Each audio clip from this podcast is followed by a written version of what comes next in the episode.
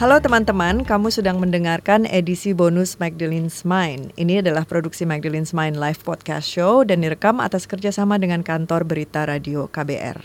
Di bulan puasa kemarin, tanggal 15 Mei 2019, Magdalene mengadakan acara berbagi cerita beragama, A Night of Comedy and Storytelling.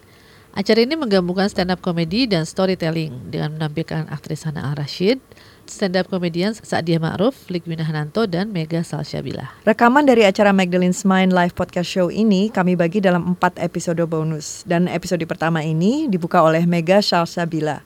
Dia itu adalah finalis stand-up comedy Academy 4 Indosiar itu tahun 2018. Di sini Mega bercerita tentang menjadi janda yang berhijab dan bertato. Terus yang bikin gue kesel nih gue tatoan tuh sering banget dipandang negatif sama orang-orang. Gue pernah mau pergi tuh waktu itu naik kereta. Di kereta itu tempat duduknya penuh, akhirnya gue berdiri kan. Pas berdiri kan pegangan dong, gue pegangan. Lengan baju gue turun-turun, tato gue kelihatan. Abang-abang depan gue lihat tato gue langsung megangin dompet yo. Acara ini disponsori oleh Femometer by Danvac Pharma dan Alex Media Komputindo, penerbit buku terbaru kami The Feminist Minds, Two Years of Collected Essays from Magdalene. Kamu bisa dapatkan bukunya di toko buku Gramedia terdekat dan toko buku lainnya. Selamat menikmati. Assalamualaikum warahmatullahi wabarakatuh. Selamat berbuka puasa bagi yang menjalankan. Sebelumnya gue mau minta tepuk tangan dulu dong buat Magdalene. Wih, keren banget. Kenalin nama gue Mega Salsabila. Ini acara terkeren yang pernah gue datengin. Ya. Gue ngomong gitu ke semua acara yang gue datengin. enggak, enggak bercanda. Serius, Magdalene keren banget karena uh, gue tuh bisa sepanggung sama perempuan-perempuan hebat. Kayak ada Hana Ar-Rashid, Syadia Mahruf, Lig Ligwina Hananto gitu. uh, perempuan-perempuan hebat lah pokoknya. Jujur sebenarnya gue minder gitu karena gue nih janda gitu. Gue minder karena gue janda, gue kayak ngerasa apa ya nih ya, Hana Arasid itu aktris dan model terkenal.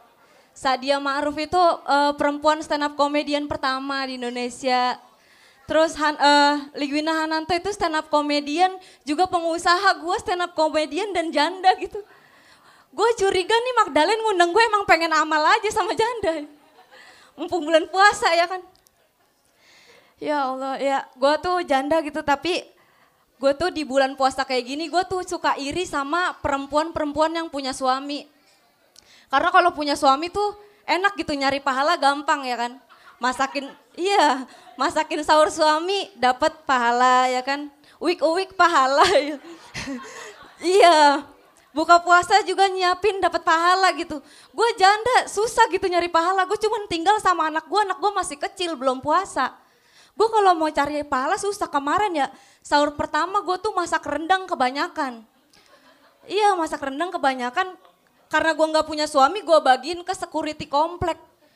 Tapi istrinya malah suuzon ya. Iya. Eh ngapain lu ngasih makanan ke laki gue? Enggak ini kelebihan di rumah kebanyakan. Udah sana lu alasan aja dasar janda sana pergi. Dia nyuruh gue pergi tapi rendang gue dibawa pulang. Ya dalam hati gue bawa pulang aja orang itu bumbunya doang. ya. Ya gue gue tuh jadi janda gue pisah sama suami gue karena gue ngerasa semenjak punya anak tuh suami gue tuh udah mulai banyak tingkah. Dia sering pulang pagi, pulang pagi. Padahal dia berangkat kerja jam 8 pagi, pulangnya jam 9 ya Allah. Kerjanya satu jam doang. Iya, udah gitu dia pulang-pulang mabok gitu. Gue nggak masalah kalau dia pulang mabok, cuman yang bikin gue kesel dia kalau pulang mabok langsung tidur. Gue nggak diapa-apain. Iya maksud gue kan, ya Allah wik-wik dulu gitu ya. Gimana sih kita udah halal gitu. Masa gue nggak diapa-apain ya kan. Dan yang bikin gue kesel lagi nih ya, dia kalau berangkat kerja ninggalin gue duit cuma goceng. Ya Allah gue istri bukan topeng monyet bukan apa-apa, goceng dapat apaan? Beli ayam geprek juga paling dapat gepreknya doang. Iya kan, masa ya gue nahan lapar ditemenin imam bonjol. Yo. Sedih gitu gue. Cuman ya karena gue janda jadi gue harus bekerja keras buat menghidupi anak gue. Gue jadi kerja apa aja gitu. Gue pernah jadi model tato. Gue pernah juga jadi tukang tato artis, tahu ya tato ya. Gue dulu tuh tukang tato, cuman uh, udah hijrah alhamdulillah. Gitu. Bukan apa-apa dari sekian orang yang gue tatoin, akhirnya gue sadar, gue nggak bisa gambar. Iya. Makanya gue kalau nato di komplain mulu, gue pernah natoin abang-abang gambar gitar, gue tatoin kan belum selesai abangnya komplain. Gitar apa ini Neng? Emang kenapa bang? Digenjreng kok nggak bunyi? Mohon maaf bang, senarnya belum. ya maksud gue namanya juga tato ya. Gak bakalan bunyi digenjreng. Lu tato gambar lu namanya kalau lu cium juga gak bakal ditonjok ya kan. Gimana sih? Cuman gue kan tatoan gitu. Tapi sekarang gue udah berhijab. Orang-orang tuh jadi sering ngejudge gue. Eh Neng kok lu berhijab tapi tatoan? Ya emangnya kenapa? Namanya juga hijrah ya. Emang kalau cewek tatoan pakai hijab dosa? Kecuali gue tatoan pakai hijab tapi nggak pakai celana tuh. Ya itu baru dosa. Itu baru dosa soalnya bajunya masih dipakai. Harusnya buka juga dong. Kalau dosa jangan tanggung-tanggung. Terus gue tuh kalau sholat terawih di masjid juga ada aja yang ngomongin gue. Neng emang kalau tatoan sholatnya sah. Yang mana gue tahu ya. Gimana nanya sama gue gitu. Sholat kan gak kayak nikah, kalau nikah ada saksinya. Udah selesai ditanyakan gimana saksi sah? Sah. Kalau sholat kan saksinya malaikat. Masa lu nanya malaikat? Iya kalau yang datang malaikat pencatatan amal baik, kalau yang datang pencabut nyawa meninggal gua. Lagian kan gue mau sholat sholat aja urusan diterima atau enggak itu bukan urusan gue itu mau urusan Tuhan ya kan. Yang gak bertato aja belum tentu sholatnya sah, apalagi yang bertato. Tapi nggak apa-apa. Nggak apa-apa, namanya juga berusaha gitu kan. Terus yang bikin gue kesel nih, gue tatoan tuh sering banget dipandang negatif sama orang-orang. Gue pernah mau pergi tuh waktu itu naik kereta. Di kereta itu tempat duduknya penuh, akhirnya gue berdiri kan.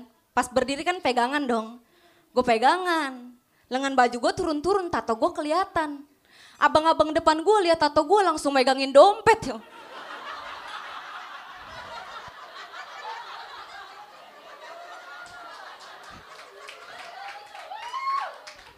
Iya beneran. Ibu-ibu samping gue langsung megangin tas. Tas gue. Ibu ngapain bu? Maaf neng saya nggak punya tas. Mungkin ya, mungkin dia ngeliat tato gue dia pikir gue ini copet. Dia nggak tahu copet sekarang berdasi bukan bertato.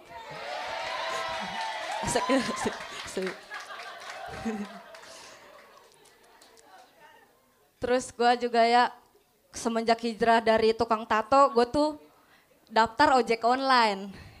Iya daftar ojek online. Karena gue susah nyari kerja. Tatoan susah banget nyari kerja jadi gue daftar ojek online. Cuman yang namanya ojek online tuh penghasilan tuh nggak menentu. Gue pernah mau sarapan aja harus ngojek dulu. Gue tungguin kan pagi-pagi sampai siang belum dapat orderan. Ya Allah kayaknya saya niat puasa. Terus gue tungguin sampai maghrib belum dapat orderan juga ya Allah masa puasa sampai malam. Sampai malam belum dapat orderan juga ya Allah, ternyata aplikasinya belum dinyalain. Laper emang bikin bego tau. iya. Tapi gue walaupun gue ojek, gue tuh nggak pernah malu karena gue perempuan emansipasi bro. Iya. Iya. Karena perempuan, menurut gue perempuan tuh hebat bisa ngelakuin banyak pekerjaan laki-laki. Oh, gue perempuan tuh bisa ngojek bisa, jadi tukang tambel ban ada, tukang tikung banyak. Iya bisa apa aja gitu kan. Bahkan bahkan gue pernah ya naik kopaja supirnya perempuan. Tapi bahaya banget ya Allah. Iya supirnya perempuan, ini spion yang harusnya ngadep sini malah ngadep muka. Spion kan fungsinya buat melihat kendaraan di belakang ya. Sama dia malah buat benerin kerudung. Ya Allah, dia lebih takut kerudungnya mengsong daripada nyawanya hilang. Ya Allah kesel banget gue. Udah gitu bawa mobilnya ngebut-ngebut di jalur busway. Dia nggak mikirin perasaan penumpangnya. Sampai banci di samping gue tuh ketakutan teriak-teriak. Allah Akbar, Allah Akbar. Padahal belum takbiran. Iya dia tuh sampai ketakutan ya Allah ampun ya Allah. Makanya lu kalau lihat ada banci tobat bukan karena dapat hidayah emang habis nekop aja itu. Sadis tuh. Tapi emang perempuan tuh bisa banyak hal. Cuman gue nggak pernah ngelihat ada penghulu perempuan. Jangan sampai ada penghulu perempuan karena pasti bakal ribet banget. Apalagi yang dinikahin mantannya. iya ribet banget. Nanti takutnya ya sebelum menikah nih mantannya calon istrinya diliatin dulu. Terus ngomong dalam hati. Oh jadi ini yang bikin lo ninggalin gue. Biasa aja. Make upnya jelek. Paling bedaknya MBK itu masih mending ya, itu masih mending. Kalau ceweknya baperan, takutnya nih penghulunya nih ya, kita penghulunya cewek nih, takutnya pas lagi salaman bukannya ijab kabul malah ngungkit-ngungkit masa lalu, ya kan? Lagi salaman, lu yakin mau nikah sama dia? Lu nggak inget dulu kita pernah makan di KFC rebutan sate usus? Itu kan gue yang bayar, mana sini ganti gitu. Iya kan? takut gitu kalau penghulu perempuan. Cuman gue ngerasa kita semua kita semua nih ada di dunia ini tuh gara-gara perempuan ya gak sih? Gue percaya, gue percaya kalau Tuhan tuh nyiptain Adam dan Hawa duluan ya kan. Nyiptain Adam dan Hawa. Terus tinggalnya di surga. Terus Tuhan bilang, Adam, Hawa kalian boleh makan apa aja di dalam surga kecuali buah kuldi. Oh siap ya Allah. Terus iblis datang ngegodain Adam sama Hawa. Eh Adam Hawa lu kalau makan buah kuldi lu bakal jadi sempurna. Kalian tahu dong yang kegoda siapa? Pasti Hawa kan? Gak mungkin Adam gitu. Pasti ya Adam mau makan buah kuldi gara-gara digodain Hawa. Jadi Hawa bilang, Mas Adam, kita makan buah ini yuk nanti kita bakal jadi sempurna. Jangan ini kan larangan Tuhan. Oh jadi kamu lebih pilih Tuhan daripada aku. ya iyalah gila kali lu ya ya udah awas lu tidur deket gua terus Adam bingung ya gimana nih? Cewek cuman dia doang. Ya kan? Akhirnya dimakan berdua. Kita jadi ada di bumi. Ini kalau Hawa kagak godain Adam kita nggak bakal di bumi nih. Kita harusnya ada di surga ya anak cucu Adam ya. Cuman nggak apa-apa walaupun perempuan walaupun kita ada di dunia gara-gara Hawa ya. Cuman gua nggak tahu kenapa kayaknya nih semua surga tuh ada di perempuan ya nggak sih Surga akhirat di bawah telapak kaki ibu, surga dunia lu tau lah ada di mana. Siapa sih yang berani ngelawan perempuan? Malin kundang. Malin kundang jadi batu. Dia ngelawan emaknya dikutuk. Gua kutuk lu jadi batu, jadi batu beneran. Cuman namanya seorang ibu, gue yakin mamanya Malin Kundang pasti sedih ya kan, pasti nyesel. Ya Allah saya nggak nggak sadar ngomong saya jadi batu, ternyata jadi batu beneran. Tahu gitu gue kutuk jadi emas. Sekian nama gue Mega Salsabila.